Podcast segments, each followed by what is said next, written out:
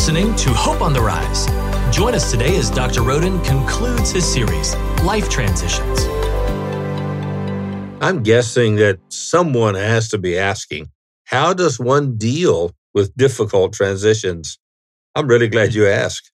When Joan and I visited a friend whose husband of many years passed away, her first words were, My heart is broken, but my faith is strong. I want to suggest that strong faith is the major key in dealing with difficult transitions using the style of the late Billy Graham, the Bible says, faith comes by hearing and believing the Word of God.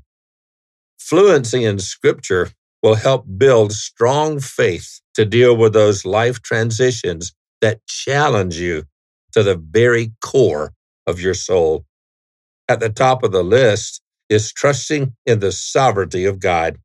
What better person to give testimony to this rock idea than Job, who said to God at the end of his life, I know that you can do all things. No plan of yours can be thwarted. Say it out loud now, my friend. God is undefeated. Next, you never need to worry about God changing or going back on his word. Hebrews 13:8 says it best. Jesus Christ is the same yesterday and today and forever.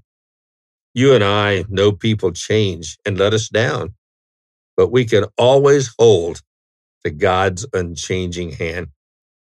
This list would be incomplete without 2 Corinthians 4:16, where Paul proclaims, "We do not lose heart. Though outwardly we are wasting away, Yet inwardly, we are being renewed day by day. God is always preparing us for the next season. And as someone has said, his delays to our requests means he will answer with something that exceeds our expectations. We can be people of hope, knowing that God is working on our behalf to create a preferred future.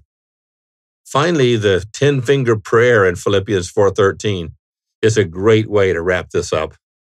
I can do everything through him who gives me strength. Don't forget, Paul wrote those words from a prison cell. At least once a year, I read the story of Joseph to remind me that what's happening is not what's going on. I know God's word will make your faith strong today no matter what label you put on your difficult transition. And that's Hope on the Rise for now. To partner with Hope on the Rise by making a tax deductible donation, go to bobrhoden.com. That's B O B R H O D E N dot com and click on the donate button.